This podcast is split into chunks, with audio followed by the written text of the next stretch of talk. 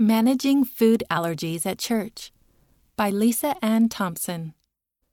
A youth activity on a chilly night in January 2017 changed the Sorensen family forever.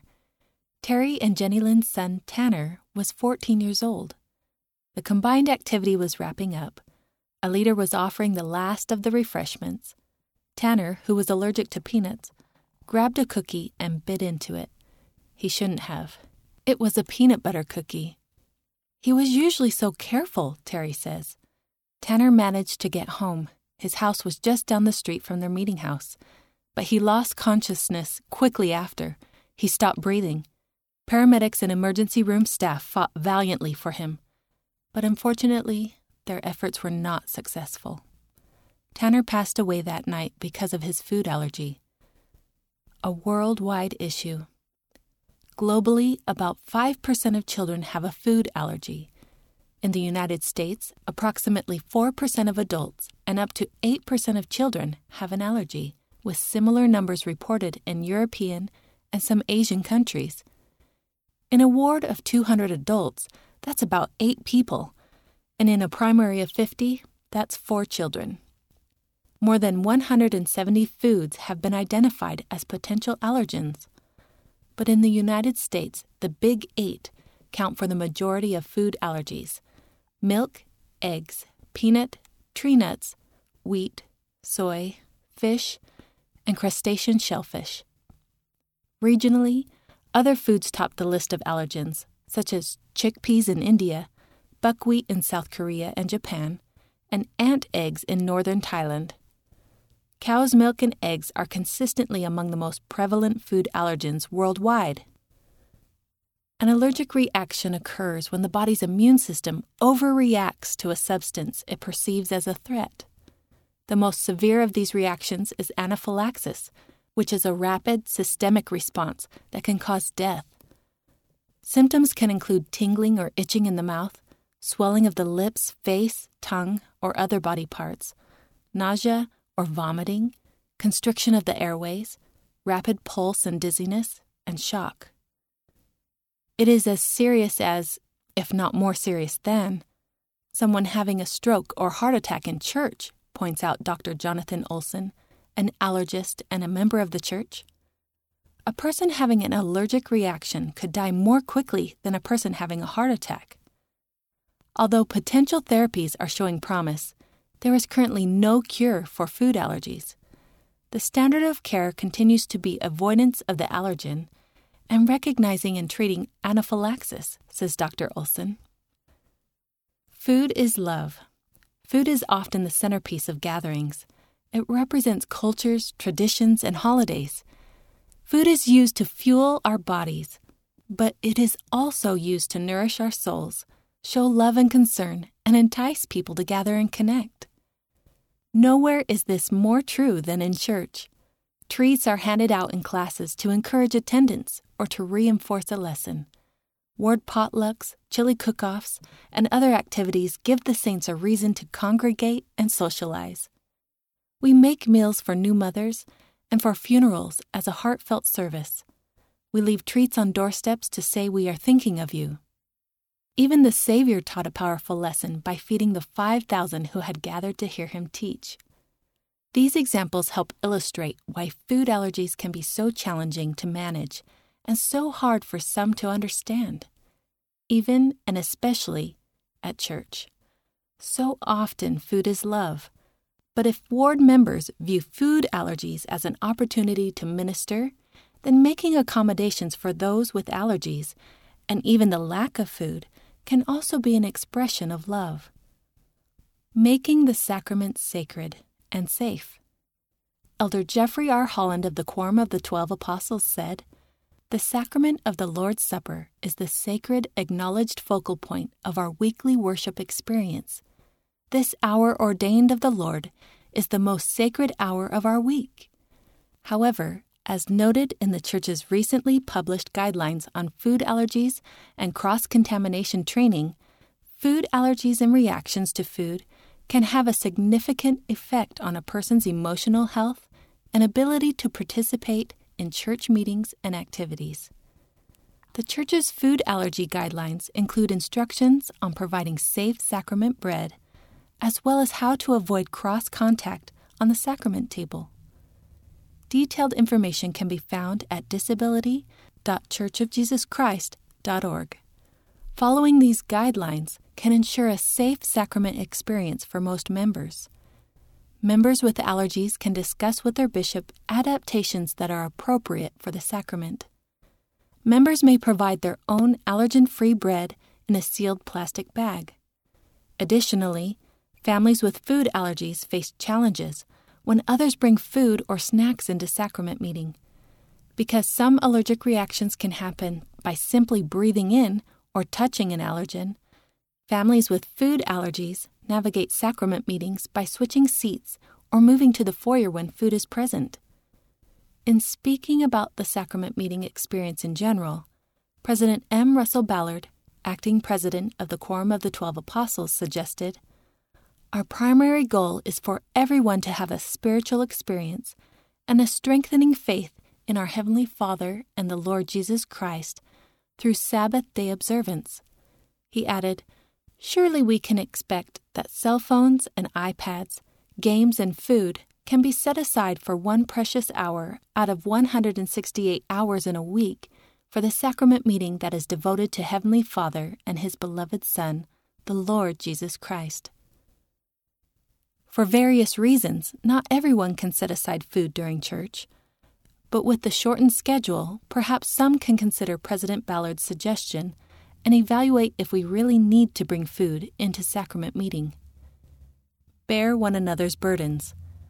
While the physical impact of food allergies can be severe, the spiritual impact can be equally profound, for good or bad.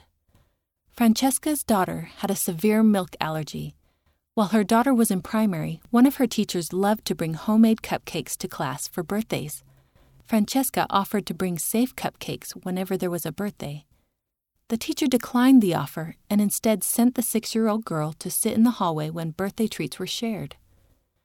This was so hurtful on many levels, Francesca recalls. I wish the teacher would have taken the opportunity to teach the children to be like Jesus and care enough to include everyone. Inclusion and exclusion are common themes when you speak to families with food allergies. Cynthia's nine year old son, who is allergic to peanuts and tree nuts, was anticipating attending a day camp. However, on the morning of the camp, a call came from a leader asking him not to attend. They could not accommodate his allergies. I hung up with her and sobbed, Cynthia recalls. The sorrowful, bottom of my heart tears for my little guy who was excluded again.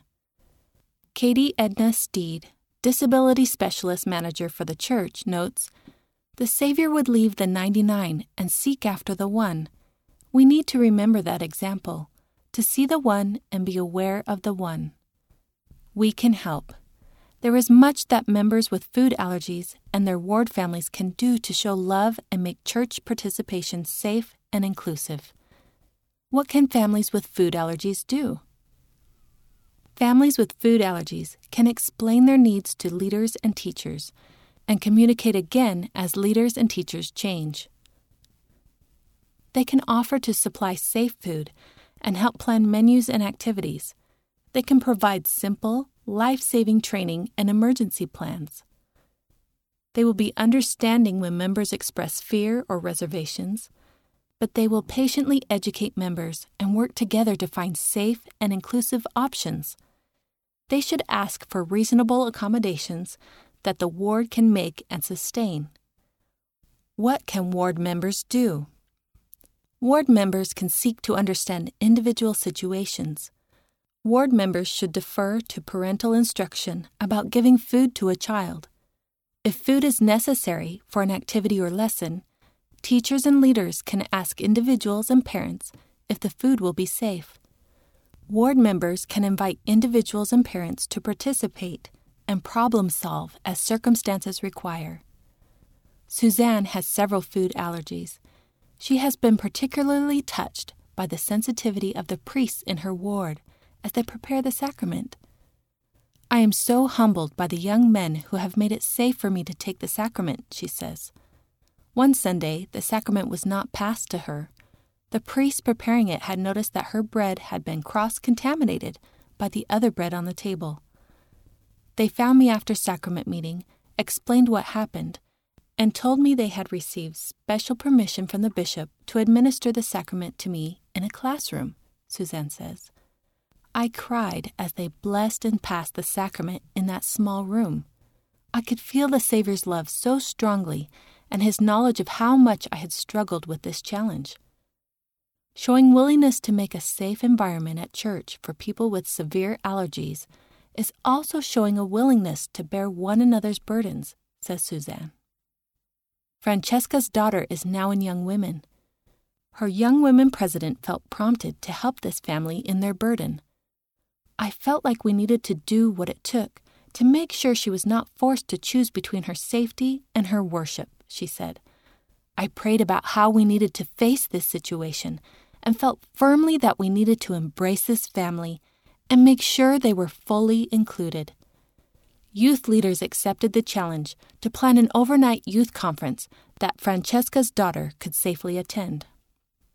Francesca helped plan the menu and shop for food. The young men power washed the griddles before cooking on them.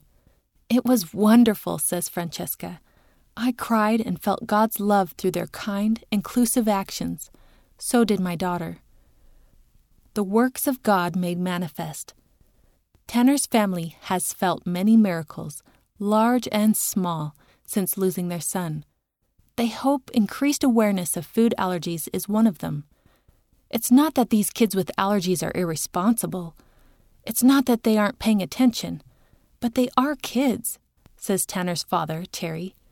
It just takes one second of letting your guard down. But ministering can help them keep their guard up Ministering, by definition, means attending to the needs of others, says Dr. Olson. Everything about the church is based on the needs of the one and making sure their spiritual and physical needs are being met. Sharon Eubank, first counselor in the Relief Society General Presidency, taught Christ tenderly told the Nephites, I have commanded that none of you should go away. It is an unwavering requirement of Christian disciples and Latter day Saints to show true love to one another. For Francesca, after a personal struggle to understand why her child faced the challenge of a food allergy, she came to realize sometimes God heals someone with a disability to show forth his glorious works, and sometimes he allows someone to keep their disability because he wants his works to be made manifest in how others treat that person. God gives us all opportunities to learn to be kind and learn to be like him by allowing us to be a miracle for someone in their suffering. How can I learn more? Visit disability.churchofjesuschrist.org and select Policies and Guidelines to learn more about making church a safer place for those with food allergies, including how to reduce the chances for allergic reactions, how to recognize them, and how to respond. Questions to ask when planning an activity or lesson 1. Would including food in my lesson or activity support my message, or could it distract from my message? Could I eliminate food from my lesson or activity? 2. If food is an important part of my activity, how can I minister to those with food allergies? Are there food options that will serve my purpose while being safe for all involved? Could I ask individuals or parents to provide a safe treat or help me identify safe options? 3. If there is no way to provide something that everyone can have, can I provide an alternative for those with allergies? Can I coordinate directly with those with allergies to make a plan with which they feel comfortable? End of the article Managing Food Allergies at Church by Lisa Ann Thompson. Read by Rena Nelson.